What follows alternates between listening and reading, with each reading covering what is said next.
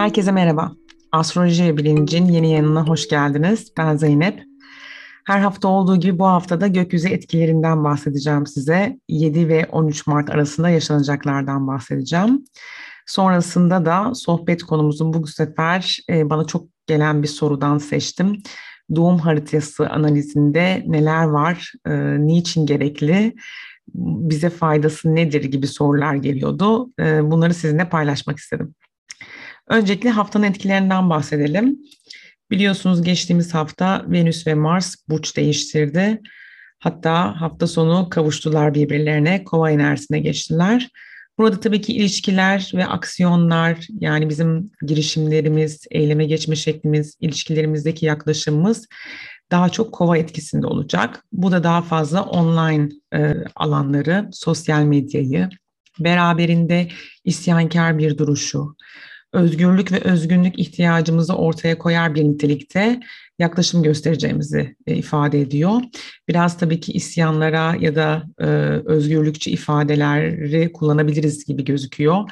E, ilişkilerde özellikle de kopma noktasına getirebilecek durumlar olabilir.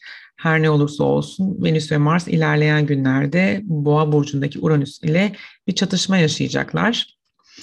E, sonrasında aslında bu hafta Merkür'ün burç değiştirdiğini görüyoruz. 10 Mart'ta Merkür balık burcuna geçecek. Çok kısa bir süre kalıyor. Allah'tan diyeceğim. Çünkü Merkür balık burcunda maalesef çok fazla kendini gösterebilen bir enerjide değil. E, Merkür konuşmak, iletişim kurmak, ifade etmek, kendini ifade etmek istiyor. Detaylardan ve analizlerden ilerlemek istiyor. Somut verilerden işlemek istiyor.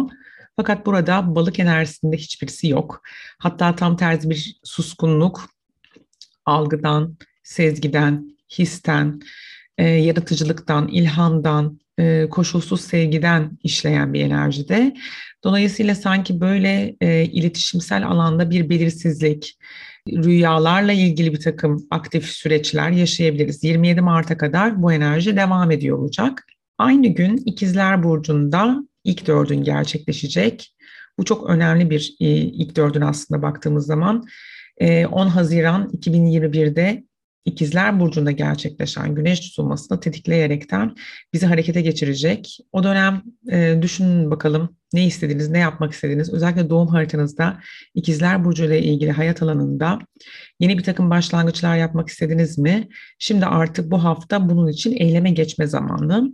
Sonucunu ise 8 Aralık 2022'de alacaksınız. 13 Mart'ta ise Güneş ve Neptün e, birlikte aynı burcun aynı derecesini paylaşıyor olacaklar. Balık burcunda 22 derecede. Bu aslında Neptün'ün yanması demek. Neptün ileri gidiyor şu anda. Güneş Neptün'ü yakıyor ve tabii ki aslında dikkati ideallere, hayallere, beklentilere götürüyor. Geçtiğimiz sene benzer bir enerjiyle zaten karşılaşmıştık ama buradaki vurgu birazcık daha farklı bir yönde. Bizim hayallerimiz, beklentilerimiz geçtiğimiz sene Mart 2021'de ne noktadaydı? Ne kadarını gerçekleştirebildik? Hala bu hayaller ve beklentiler içinde miyiz? Ya da bunlarda bir takım değişiklikler oldu mu? Olduysa bile bunu geliştirmek ve gerçekleştirmek için ne yapabiliriz? Buna odaklanmamız gerektiğini gösterecek.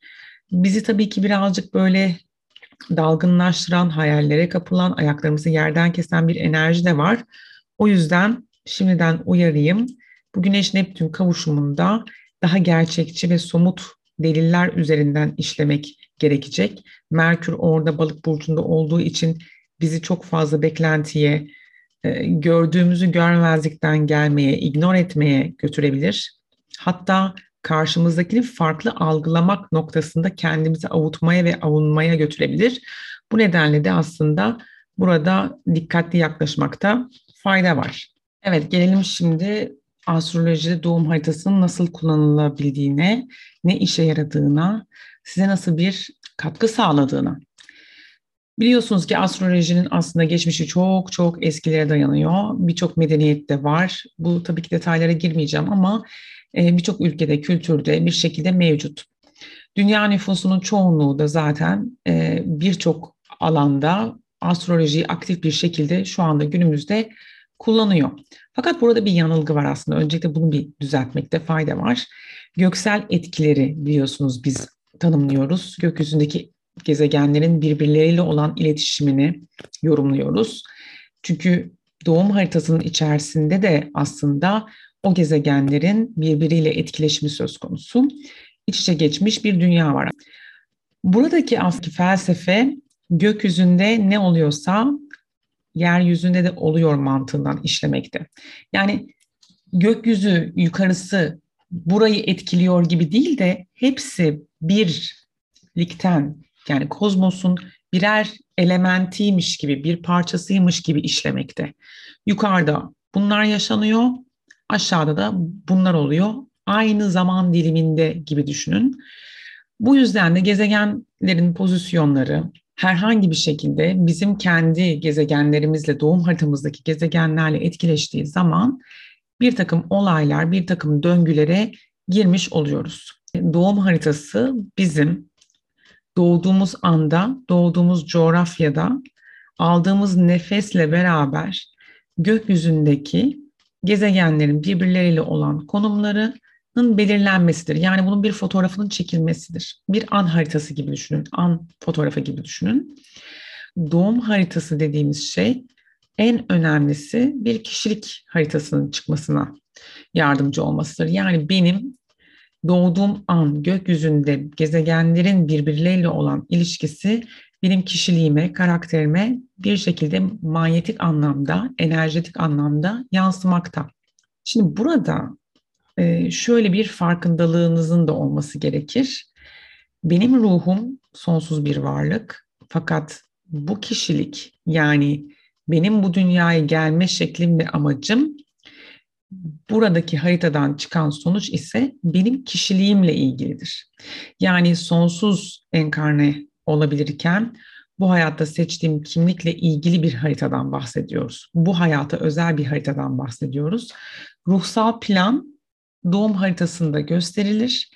Sizin kişiliğiniz bu hayatta, bu enkarnasyonda yepyeni fakat ruhunuz değil. Yani bizim ruhumuz birçok defa gidip gel geliyor ve bu arada her enkarnasyonda bir kişilik seçiyor ve doğum haritası bu kişilikle ilgili bize birçok bilgiyi veriyor.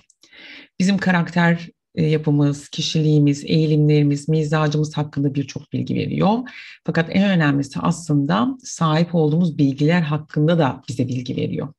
Bilinçaltımızın nasıl olduğunu, kimlerden neler satın aldığımızı, bu deneyimlerin ne olduğunu, hangi hayattan, hangi mekandan, hangi boyuttan bu bilgileri taşıdığımızı ve ruhsal devamlılığımızı aslında nasıl sağlayabileceğimizi özellikle de bu enkarnasyon açısından değerlendirmemiz noktasında bize çok fazla bilgi verebiliyor. Aslında astroloji bize kim olduğumuzu ve neden burada olduğumuza dair farklı bir bakış açısı sunuyor.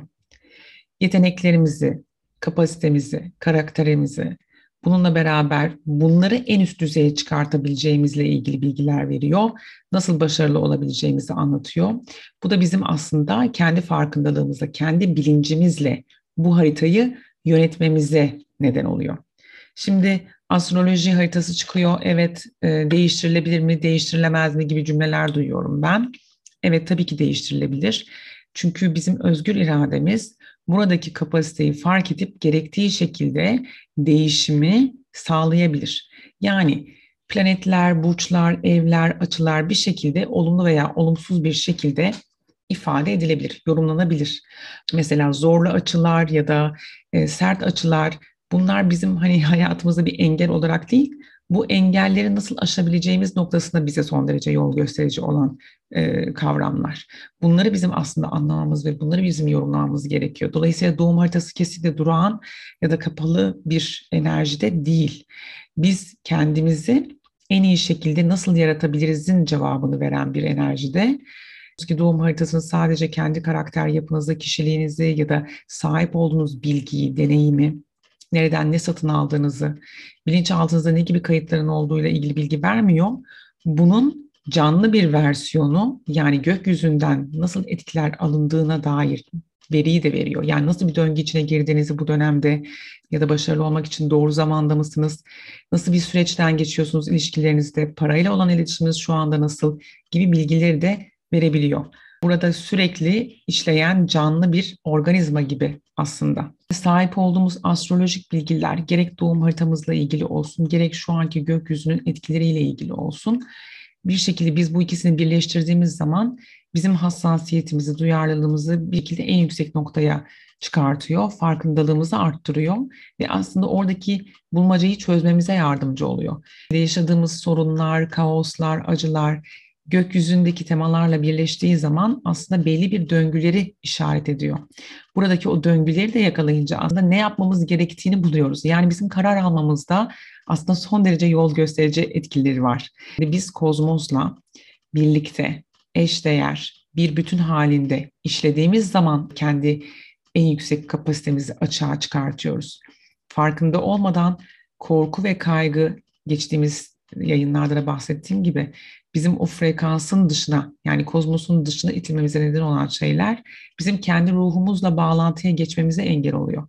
Çünkü astroloji burada bir araç olarak kullanıldığı takdirde kozmosla sizin kendi bilincinizin birbiriyle uyumlu bir şekilde ilerlemesine yani kendi ruhunuzun en yüksek titreşimde e, var olmasını sağlamanıza yardımcı oluyor. Evet, şimdi en önemli soru burada tabii ki bir doğum haritanızı çıkartmak olacak. Gökyüzündeki etkileri takip ediyor olacaksınız. Dolayısıyla bütün bunları harmanlayarak, sentezleyerek kendinize bir yol haritası çizeceksiniz ve daha farkında olacaksınız her şeyin. Neden ve sonuç etkisini daha rahat görebileceksiniz. Bunun için tabii ki doğum haritanızda nerede doğduğunuz ve hangi saatte doğduğunuzun hatta dakikasının önemli olduğunu lütfen unutmayın. Bir sonraki hafta görüşmek üzere. Kendinize çok çok iyi bakın.